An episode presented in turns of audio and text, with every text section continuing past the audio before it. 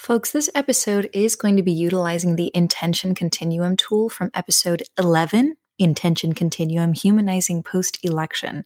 So, if you are unfamiliar with this tool, please go back and listen to that episode or visit HoustonCreativeArtsTherapy.com slash triggered and check out the Intention Continuum tool. Welcome to Triggered. Can we play with that? You know that moment when your emotions ramp up in an instant, leaving you feeling helpless, frozen, or out of control?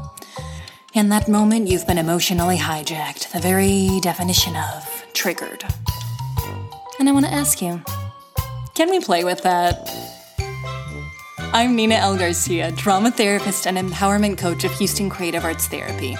Join me as we discover ways to empower you and the people who mean the most to you to transform hard conversations into teachable moments. Triggered. Real playful, real respectful, real empowered. Hey, you, Nina here. And I'm curious, especially because of last week's episode, it brought up lots of feelings in people. So for today, can we play with being human? The nuance of what it means to be a human. But first, let's get in touch with that body, with that breath, with the thoughts and the feelings, taking an inhale into that body. And on your exhale, let the thoughts and feelings settle. So, let's imagine that you are in a play, and the play is called Life. Now, you could have been many things in the play of life a dog, a cat, one of those adorable little penguins off the coast of Chile. But guess what? When you walk up to the cast list of life, it turns out you've been cast as a human being. And that means you've been given the gift, and sometimes curse, of being self aware. human beings, which is what you've now been cast as, congratulations, are capable of doing great things. I mean, really, really incredible things. And capable of doing monstrous things. Really terrible, awful, violent things. We are also capable of doing things somewhere in between. So, on a DNA level, Monsters don't exist. I know, I know. At the cast list of life, you were hoping that there would be unicorns and monsters and dragons, and sorry, this cast list of life is more based on reality today. So I go back and say that on a DNA level, monsters don't exist. So human beings can't be monsters.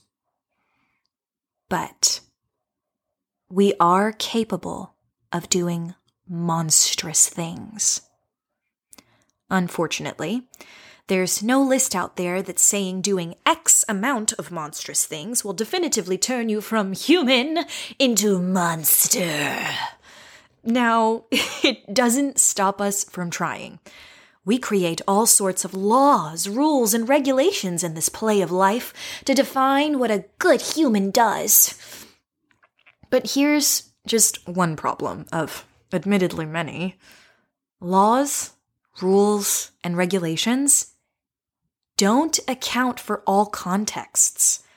They don't allow for the nuance of what it is to be human, the surrounding situation of where we are in the moment when we get to make that choice. Context matters. As you continue forward in this play of life, you come up against a reality, which is the person whose voice you're listening to, who happens to be a drama therapist.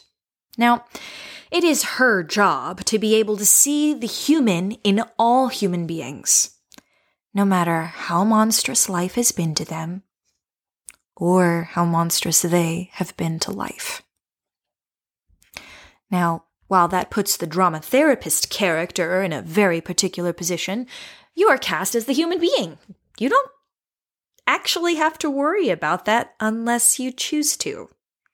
So, as you move forward in life, sitting there listening to the drama therapist, she dares to suggest that the intention continuum from the previous episode does not inherently say, right? It cannot say whether someone is good or bad.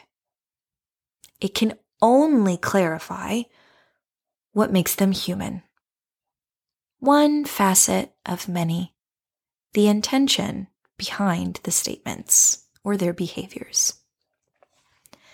So, you, as a human being in this play of life, will have to make decisions whether hurting yourself and or hurting others is something your version of human is willing to engage with and endure. Good, bad, neutral, says the drama therapist. It's all relative.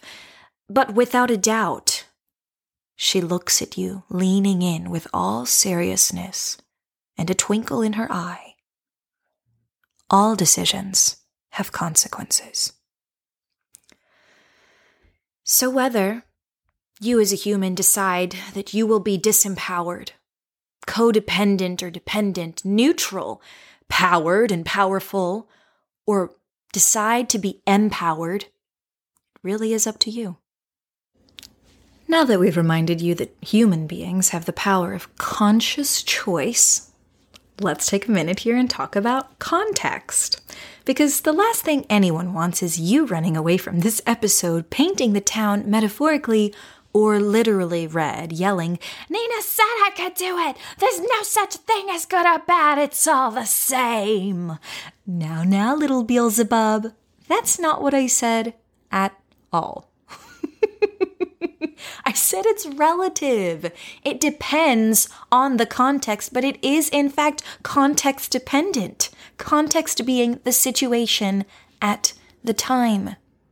As a therapist for some of you, and as a human being myself, I am often asked things like, and have occasionally said things like, Scenario A is it bad that I can't stop thinking about my ex? I still find myself searching their social, wondering what they're up to. Or scenario B. It's a good thing that I blocked them and deleted their number, right? Now they'll have no way of getting in touch with me, right? yeah, I uh, guarantee that either you have said that yourself, either of those things, or you've heard somebody else say it.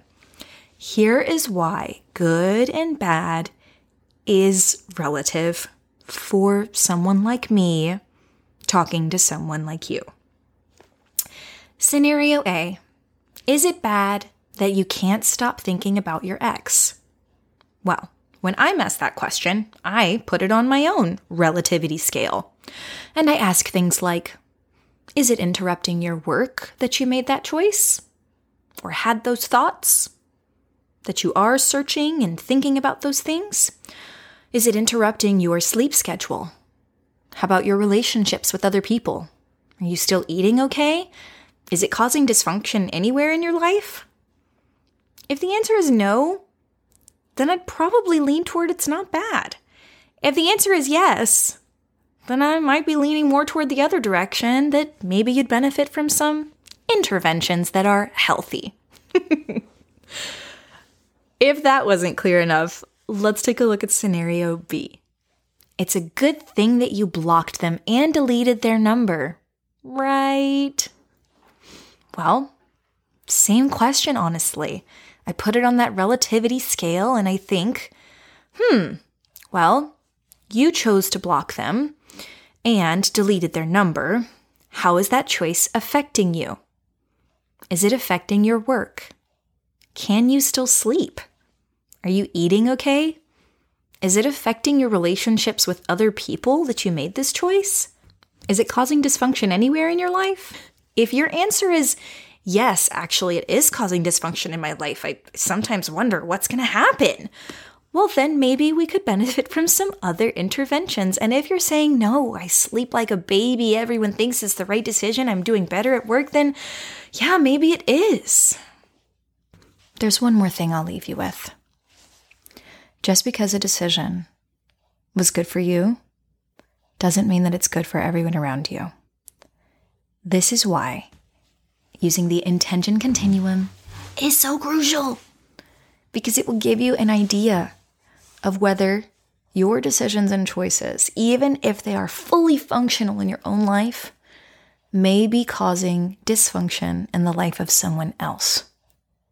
Something we could all take into consideration, especially these days. But guess what, people? We didn't just start being human today.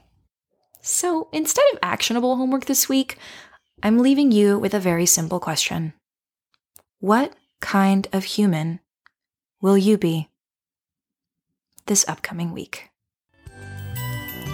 That's what we planned for you today, folks. Thanks for taking a minute to explore your triggers as a human. And if this has been helpful and you'd like to support Triggered Can We Play with That, please feel free to leave a rating and a review on iTunes as it actually helps people find us when you do. Otherwise, stay safe out there.